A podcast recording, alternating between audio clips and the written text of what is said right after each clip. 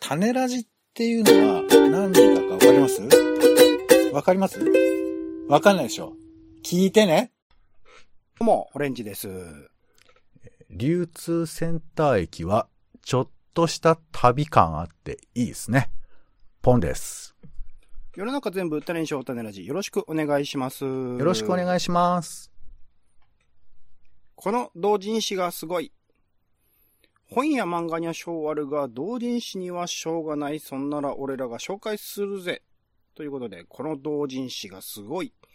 今回は第33回文学フリマ東京でゲットした同人誌を中心に紹介していきたいなと思っております。はい。まあ、僕ら個人で与えたいっていう気持ちですよね。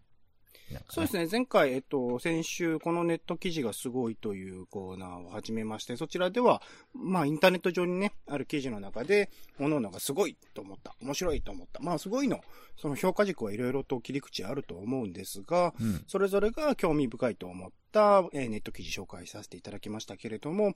今回はまあ同人誌ということでね、ジンとかリトルプレスとかなんかいろんな言い方ありますけど、それの総称、まあインディー的にその一般的な大規模な商業流通に乗らないような冊子のことをまあ同人誌と一応定義づけて、この中では扱っていきたいなと思っております。しかしあれだね。で、まあ11月、はい、23日、祝日に、はい、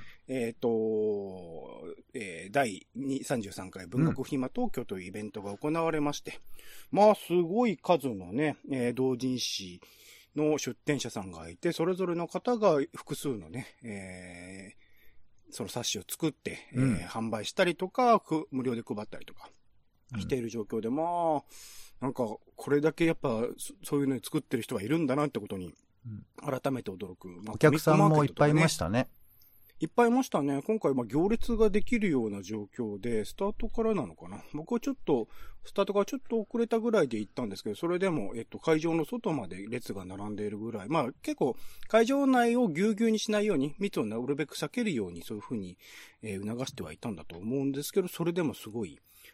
人だなーってことを改めて思った。あんだけ人が集まってるところに行くのも久々な感じで、ちょっと怖いと思う反面、うん、まあ嬉しさもありつつっていうところは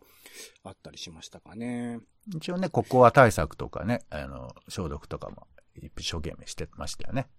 そうですね、ココアダウンロードしてね、みたいなので画面見せたりみたいな案内、ああいう案内でも僕初めてだったので、あ、そういうこと今してるんだなってことは。改めて感じたりはしたんですが、うん、まあ同人誌ね、なかなかその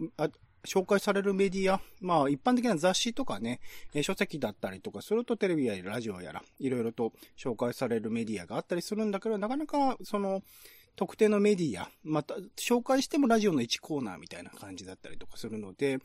一般的に紹介はされない、あとは一般流通に乗らない。あとは調べないとなかなか見つからない同人誌もあったりとかして、かつそのすごくニッチな、趣向とか、ニッチな興味に合わせたようなものが多かったりするので、合う人を選びがちだったりとか、あとはなかなかその共通の評価基準みたいなのはなかったりするので、まあ、この同人誌をこう紹介することによって、まあいろいろな切り口からも、アーカイブとしてね、こういう同人誌があるんだよってことをちょっと残しておきたいなと思って、今回この同人誌がすごいというものを企画させていただいた次第でございます。まあ、いずれね、どっか大きいところとかがね、こういう同人誌の賞とか、まあ、それ、ほんと評価基準難しいとは思うんだけど、これすごいなと思ったものを評価する団体とかが出てくれたら面白いのかなとも思ったりもしております。はい、ということで今回ですね、先にまずですね、オレンジの方で第33回文学フリマ東京で買ってきたもの、ゲットしてきた同人誌を、まず紹介をさらっとしていければなと思っております。はい。ということで、一つ目がですね、サイド B という、同人誌です。イントロ出版さんというところから出ていて、これ、発行人が小倉隆二さんっていう方で、これ知ってる人は知ってると思うんですけど、テレビブロスっていうね、最近まで、定期刊行されていて、今では、ウェブを中心に、まあ、時々雑誌も出したりするような、ムック本みたいな形で出したりするような、その、テレビブロスという雑誌の名物編集者というか、いろいろな作家さんとかの編集をされていた方が、今回、まあ、サイド B というテーマで、その B 面ですね、A 面ではない B 面みたいなものをあえてこうやろうということで、インタビュー集をかなり、多めな、文字数多め、時間多めな、インタビュー集をまとめている、同人誌になっています。例えば山内まりこさんって小説家ですね。と、小倉さんとの対談があったりとか、あと武田砂鉄さん、いろいろとコラムとかラジオもやってますね。はい、明日のカリッジとかやってますけど、あと前田隆弘さんとの対談であるとか、タイタンさん、こちらは危機開会という最近話題になっているSpotify のポッドキャストですね。の語り手であり、まあラッパーでありという方と小倉さんとの対談であるとか。そういう対談を結構深めに、しかもテーマが私たちは遅すぎた1980年生まれのサブカル史とか、なぜ論破が流行るのかとか、メディアを超えてとか、結構まあ一般的なその雑誌の中で特集としても扱われてもいいんだけれども、そのページ数として、文字数としてかなりの分量をこうカットすることなくフルに載せているっていうところが、すごくまあ一般的な雑誌に比べるとちょっと新鮮さがありというところで面白いな。まあテーマのね、切り口としてもこういう風な深め方ってなかなかしなかったりするので、そういうところで、もともとだから商業流通で大きな雑誌、まあ大きなっていうとテレビブロスはどうなんだろうってことですけど、かなり知られている雑誌で編集をやってらっしゃった方が、あえて同人誌という場で、そういうものを深めるという方向にですね、進まれたっていうところが、サイド B というもので、しかも結構分量あって500円と、お手頃価格で買えたので、これ多分、イ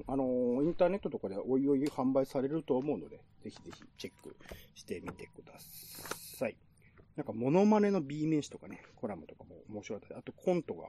書かれていたりと、コントの台本ですね、書かれてたりとかっていうのも面白かったりしたので、ぜひチェックしてみてください。続きまして、痙攣という、音楽人員ですね、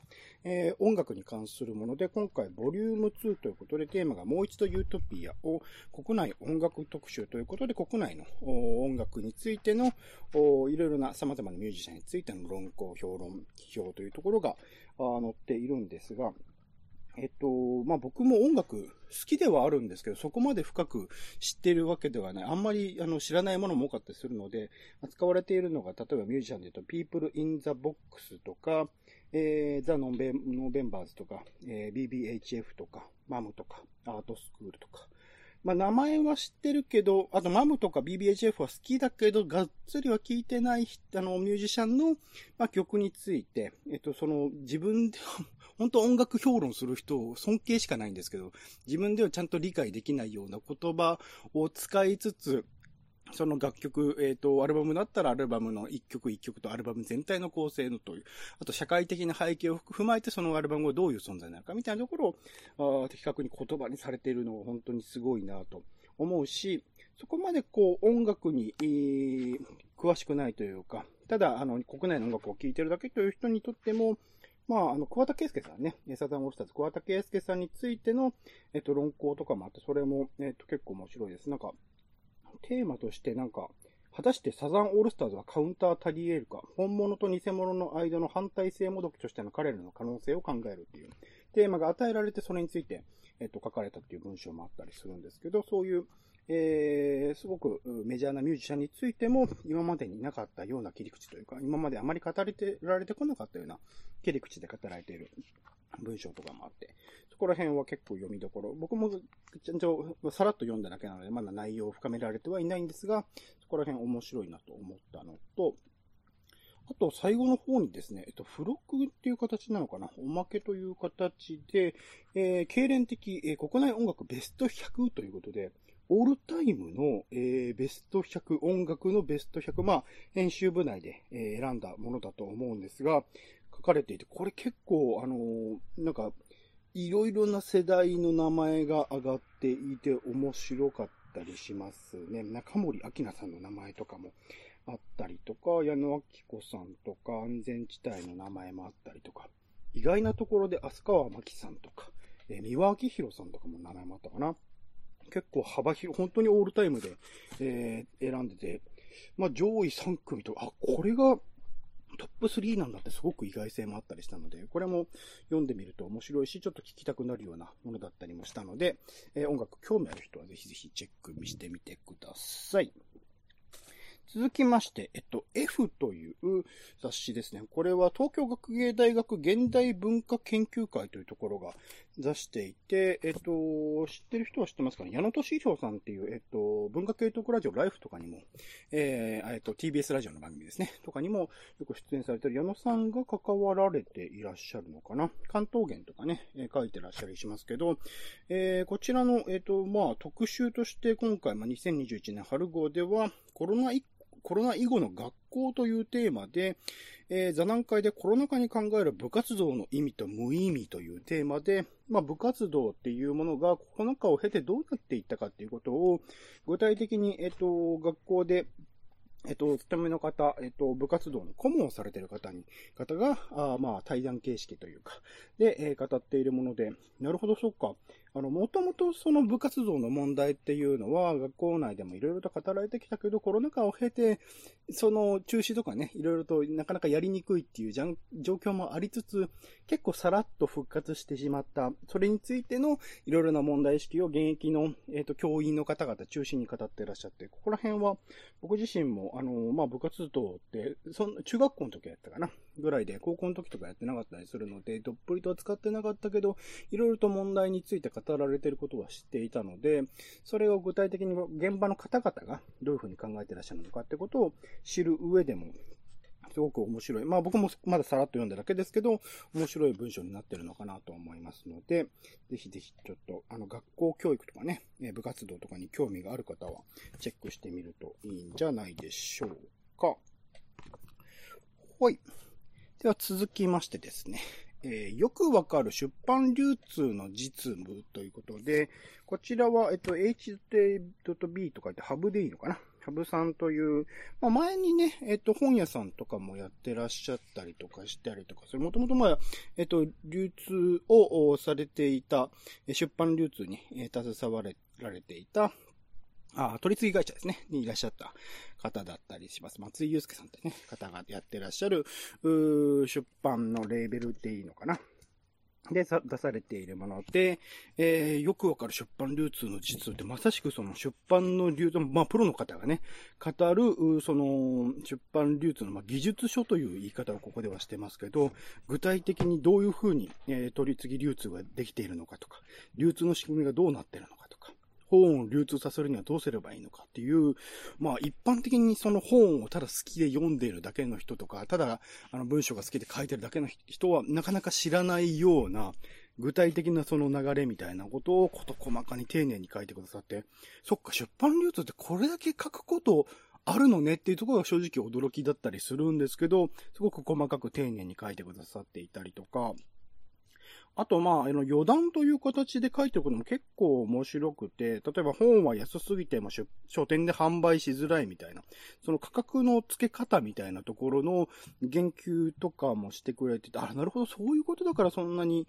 一定の価格みたいなことが書店では守られているんだ、みたいなところが思ったりとか、あと本は小さすぎても大きすぎても取り次ぎは扱いづらいみたいな、その本のサイズの指定ですね。確かに大きな書店とかであんまりジンとかであるね、豆本みたいなちっちゃい本って置いてないなと思ったんですけど、そこら辺の、出し方みたいなもの、本としての形としての出し方みたいについて、なんでそういう風なことになってるのか、みたいなことの理由も書いてあったりとかして、そこら辺、結構余談も含めて読みどころがあって、お安い価格で販売されているので、これなんか本屋さんとか、出版の流通みたいなところに興味ある人、ぜひぜひチェックしてみるといいと思います。あと最後に2冊あるんですけど、それは結構変わったものを、文学フリーでね、流し見してて見つけたので、そこら辺をちょっと紹介したいと思っております。一冊が、パリのガイドブックで東京の街を闊歩するという、友田トンさんでいいのかな。友田トンさんという方が書かれている、まあ、代わりに読む人というところから出しているものになりますけど、まあ、書いてあること自体は、なんか散歩するにあたってのなんか日記みたいな、エッセイ的な文章ではあるんですけど、結構変わってるのはそのタイトルの通り、東京の街を歩くんだけど、その一般的にその東京の街を歩くなら東京のガイドブックを持ちながら歩くっていうのが一般的なんだけど、あえてパリのガイドブックを持って歩くことによって、その決まった歩き方、そのガイドブックの指定の通りに歩くんではなくて、自分なりの新しいこう歩き方みたいなことができるんじゃないかなっていう、その仮説のもとにちょっと歩いてみるというところで、パリのガイドブック見てるとなんかフレンチトーストについてる言及があったから、そのフレンチトーストを探してみようみたいなところで、まあそのガイドブックを見てもその東京の中では見つかりようがないんだけれども、どうにか探してみるみたいなところをやっていたりとか、なんか日常的にそのね、決まったルーティンとか決まった道みたいなことを選びがちだけど、そこからあえて逸脱するための、そのパリのガイドブックの利用みたいなところの話が出てて、結構そこら辺が、ああ、なるほどの、視点としてすごくすごく面白いというか、ガイドブックは持ってるけど直接的な役には立たないみたいなところにいろいろと考える示唆があるなというところ。こちらは、シリーズものとして今回1ですけど、しかも副題がまだ歩き出さないなんで、2からおそらくがっつり歩き出す感じになってるんだと思うんですけど、まあ1を読んで、面白そうだなと思ったものでございました。で、最後ですね、こちらは、性癖学会さんでいいのかな、インターネット性癖学会論文集というもので、まあ、いわゆる、性癖です。まあ、特殊って言われてしまうのかな。なんか一般的に、こう、共感をされ得ない、自分自身の興味関心みたいなところについての、論文集なので、様々な切り口からそれぞれの方が性癖として好きであるものみたいなところを書いていらっしゃって、例えばタバコね、タバコについての性癖、タバコを吸う人の描写についての性癖であるとか、最近はまあユリって言い方しますね。まあ女性同士の恋愛とかっていうところでいいのかな。そちらについての性癖であるとか、あとはただれっていうまあただれた関係のただれですね。についての性癖、ちょっとまあ興奮するみたいなところであったりとか。そういう様々な人たちの性癖についてどうしてそういう風なものに興味があるのか。あとは歴史的にその性癖についてどう語られているかみたいなことを事細かに丁寧に文章で書かれているものが集まっている冊子で、まあ本当基本的に文章だけなんですけど、語られている内容がまあ映画の話とかね、アニメの話とか、そういうところ、身近な話にも至っているところではあるので、難しい表現、文章は多いですけど、結構すんなりと入っていける内容が、になっていたりすると思いますので、そういったいろいろな人のね、僕個人もなんか、本当いろいろな人の興味関心、どっぷり使っている沼であるとか、日々の生活の中で、大事にしていることみたいなものっていうのは興味があったりする。個人的なものにすごく興味があったりするので、これは、面白いなと思って選んでみました。性癖にね、興味ある人、ぜひぜひチェックしてみてください。後半にちょっと R18 っていう風な言及がされているものもあったりするので、そこら辺注意しつつ、興味があったらチェックしてみてください。はい、他にもいくつか買った同人誌はあるんですけど、今回切り口としてね、面白いとか興味深いと思ったものがこちらの6冊になりますので、Twitter のリンク貼ってます。おそらく一般的な流通ネット販売とか始まったらそちらで告知もされると思いますので、チェックしてみてください。はい。では、ポンさんもいくつか買ったものあるということなので、興味深かったものなどちょっと紹介してもらえますでしょうか。いや、これね。うん。僕、文学フリマだっけ？はいはい。文学フリマ2回目なんですけど、うん。もう全然慣れない。うんうんうんうん。なんか一応こう、会場の説明図みたいなのをいただけるんですけど、うん。もう、まず誰だかもわからないし、有名な人もいるのかもしれないけど、うん、そういうのも僕あんまこう知識がないもんですから、わかんないから、で、なんか、大雑把に言うと、まあこう、おそらくまあ会場入り口入ると、右側と左側でざっくり分かれてて、うん、右側がなんとなくこう小説とか、ポエムとか、俳句とか、うん、作よりですね、ちょっとこう文芸系なもので、で左側が、まあ、どっちかというとこう、評論とか、あとそれからまあちょっと好きなものを深く、解説するとか解剖するみたいな感じの、まあ大雑把に言うとそういう分類になってますかね。ざっくりそうですね、カテゴリーで分けてるみたいですね。そうそう。で、まあもちろん個別には分かれてはいるんだけど、まあでもこれ一個一個は見てみなきゃ分かんないし、だから特にその文芸の方はもうまるで分かんないんですよ。一体どうしたら、そこにたどり着けるのかっていうかさ、うんうん、面白そうっていう意味で言えば全部面白そうとも言えるし、全部なんかそれっぽすぎて、私が読んで面白いのかなっていう気持ちにもなるもんだから、で、前回もその気持ちになって、で、今回も、まあ、コロナ明けてはないんだけど、まあ、やや明けの時に行ったから、よしと思ったんだけど、これまたさ、選びようがないっていうか、で、ずっと歩いてみたんですけど、これもまたどうしようもなくてな、困っちゃったなと思って。で、なんとなくだけど、前回行った時より少しこうラインナップの幅が気持ち狭まってる感じが俺はあって。なんかね、前回はね、公正公閲の本とか出してる人とか、まあいたりもして、まあまあそれは僕の趣味かもしれませんけどね。で、逆になんかフェミニズムとか女性の権利っていう強めのものもあれば、なんかこう生きづらさみたいなのも結構逆に目についたなっていうか、こういうのが増えてるなとかは思ったりはしたんですけど、なかなか選べず、オレンジさんのようにこの素晴らしさをですね、伝えるみたいなことがなかなかできないんで、僕は偶然引っかかったやつをですね、紹介するというか、まあ、こういう風に巡り合っちゃったよみたいな話を少しだけできればと思うんですけど、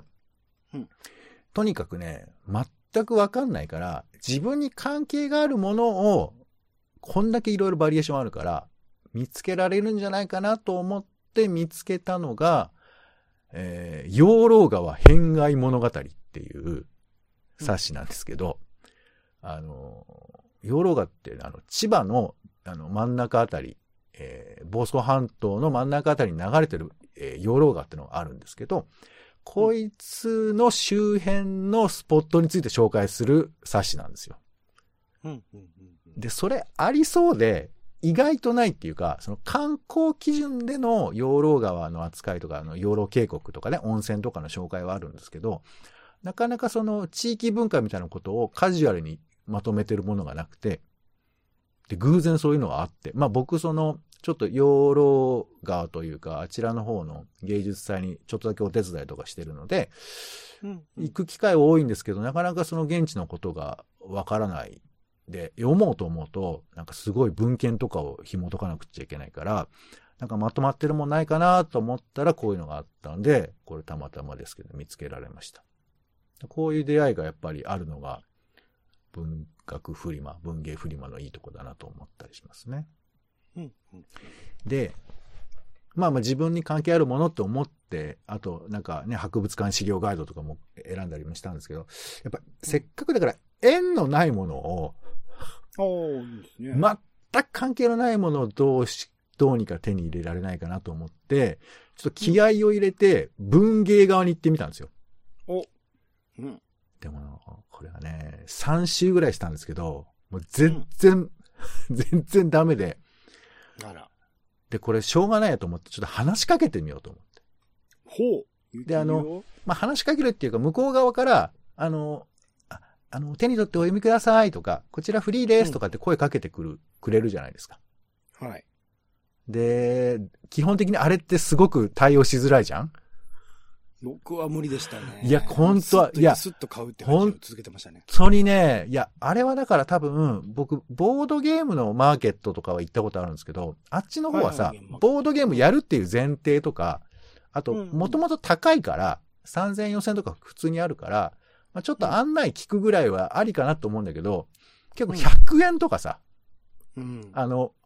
買うでしょみたいなムードもあったりするのに。そうですね。手に取ったらねっていうね。そう。なのに向こうはスマホずっと見てるみたいなのもあるじゃん。文振りの場合は、うん、だからまあでも声かけてくれてるのは全部行くっていうスタンスに立ってすごい。そうそう。だからまあそういうスタンスだから別に買いませんよっていう感じで行ったんですよ。で、そんな中で行ったのが、サメと虎っていうね、小説集なんですけど、ほうもうサメと虎で意味がわかんないじゃないですか。その、どういうことなのかが。で、さらにテーマが怒りなんですよ。で、その女の人2人座ってて、その、どういう感じなんですかって聞いたら、二人でちょっと今回初めて作ってみたんですみたいな。爽やかっていうか、そういうそうか小説を仲間内で書き合ったり、まあもちろんその大学生とかもそうですけど、そういうねサークルとかもそうですけど、そういうチームを作ってやる人が、うん、そうか世の中にはそのいるんだよなみたいな。なんかめっちゃいると思いますよ。ね、映画とかでは知るけど、僕は身近にそういう人いないから、うん、ああそうかと思って、しかもなんかね。リレー連作っていうの、片方が書いて片方がそれを受けて書くみたいな、そういうのが作品として載ってるんですけど、それを書きましたつって、なるほどつって、これ困ったなと思ったんですけど、まあご縁だと思う。困ったんですかいや、それがそのよくあることなのかもよくわからないし、どういうことなのかもわかんないんだけど、で聞いたらなんかその小説をリレーでやってるときは話はしないらしいんですよ。友達風にね、なんかやってましたけど、そうかと思って。で、とりあえず買ってみました。わかんないけど、まだちょっと読めてないんですけど、うん、あ、そうか、なんかこういう人たちが書いてるっていう素顔を思い浮かべながら読むっていうのはちょっと面白いんかな。感じもありました。まあ、あとタイトルだけで、別ですけど、著作権フリーおじさんっていう作品が置いてありましたんで、もう、これはもうタイトルだけですね。タイトルで面白そうと思って。ちなみにどんな感じで書いてるとかっていうのは？いや、もうおじさんが出てくるっていうのと、お葬式の話が始まりにあるよっていうところだけが分かっているところなんですよ。半径もちっちゃくて、なんかいいなと思ったりもして、なんかファンタジー小説も書いてるけど、こちらは現代小説ですみたいなことで、そう、なんか少しね、コミュニケーション取って、買うっていう風にしてみたんですけど、なんかちょっとそういう話も聞けて、タイトルですね、これはね、著作権フリーおじさんっていうのをちょっと買ってみました。そうね。で、あと、まあ、なんか、私がストリップ劇場に行く理由とかね、そういう、感じのこととか。今回、ストリップについての多かったですね。いくつか並んでましたね。そうだね。うん。なんか、女性がリラックスしてそういうのを出すみたいな。まあ、数はめちゃくちゃ多くはなかったけど、まあ、ちょっと目につきましたよね。そう。で、あと、まあ、ここでしか買えないものっていうことで、そうね、歌集東京に沈むっていう歌集をちょっと買ってみました。100円でしたけど、なんか歌集って買わないよね。買わないですね。まあ買わないよねって僕が買わないだけなんですけど、やっぱ俳句とか、まあポエムとかなかなか手に取らないものが結構だんだん出てるんで、まあ、その辺で言うとムジナっていう俳句のね、なんかまとまってる本とかも、とりあえず買ってみたんですけど、俳句読む機会ないからこれ作ってみようと思って。だからなんかそんな感じかな。あとうんぬんっていうね、日常に疑問を投げかけるメディアっていう、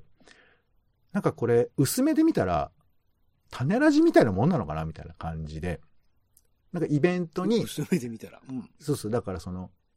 まあ、ちょっとフェミニズムみたいな論点なんですけど、立ち位置としては。なんですけど、なんかこう、千葉の、民族博物館でやった、なんだっけな、男女性差の日本史みたいな展示があったと思いますけど、やっぱそれのリポートを書いたりだとか、まあ、フェミニズム関連の本についての、まあ、なんか感想を入れたりだとか、そういうメディアに関してとか、まあ、日常の自分が気になっていることについての、感想疑問を投げかけるみたいな。あ、そうか。なんかもしかしてミニコミっていうのってポッドキャストにも似ているのかななんて思ったりもしつつ、なんかポッドキャストの型っていうのがやっぱこう喋り手によってあるじゃないですか。うん、我々もこれね、極めて普通に喋ってるつもりだけど、やっぱり独特の型があるじゃない？あ、あれっぽいやつね、みたいな。うん、その、こういう人みたいなものって、その独特の型からどうやって逃れつつ、まあでもそこまで破綻しないようにっていう、そういうバランスをみんな取っているのかなっていうふうに思ったりするんですけど、まあこの云々もそういう意味では一つ、あ、なんか、書くことって何なのかなとか、そう考えながらきっとやっているのかなと思いつつ、スタッフの人がうんぬん、パーカーとか、服を作ってて、あ、なんかそういう楽しさもあるんだな、なんてこう、ほっこりしながら見てましたけど。うん、はい。まあ、そんな、感じで、うん、おすすめかはわからないんですけど、皆さんの雰囲気が伝わるのをいくつかちょっと選んでみました。結構買ってらっしゃいましたね。うん、そうなの。だから、これはね、ちょっとね、欲しい本っていうよりかは、なんかここにいたことを残しておきたいみたいな。うんうんうん。なんか、自分の関心力の弱さもね、逆に感じましたよ。これが欲しいっていうのがね、決めがないから、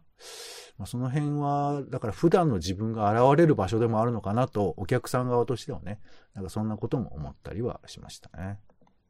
ハッシュタグでね、文学フリマとか、文学フリマ東京とか入れると、それぞれいろんな方々が買った、文学フリマについての、で買ったものについて、ツイートとか投稿されたりするので、そういうの見ても面白いですね。自分が手に入れなかったものとか、それぞれの人の、あ、なるほど、こういうものに興味があるんだなって意外性もあったりとかするので、チェックしてみるといいんじゃないでしょうか。はい。まあ、アマゾンとかね、一般的な書店、大きな書店とかではなかなか販売しないものが多かったりしますので、買える時に買っておくっていうの結構いいし、まあ、こういう時ぐらいね、大盤振る舞いじゃないですけど、僕は結局、4700円かなぐらい買ってましたけど、そんぐらいしてもいいんじゃないですかね。年に何回あるかないかぐらいな感じだと思うので、そうですね、そこら辺も含めて文学フリマ東京を楽しみましたので、それを元に今回ですね、この同人誌がすごいということで一応こう残しておいたという企画でございました。はい、ポンさんなんか語り残したこととかないですか？大丈夫ですか？はい、もう本当にはい、ありがとうございました。はい。はい、ありがとうございます。この同人誌がすごい以上でございます。今回は第33回文学フリマ東京でゲットした同人誌を紹介させていただきました。お相手はオレンジと、さっき紹介しなかったんですけど、サメを擬人化した小説ってのが手元にあるらしいので、それを読んでみたいと思います。どうなんでしょうね。ポンでした。タネラジ、また。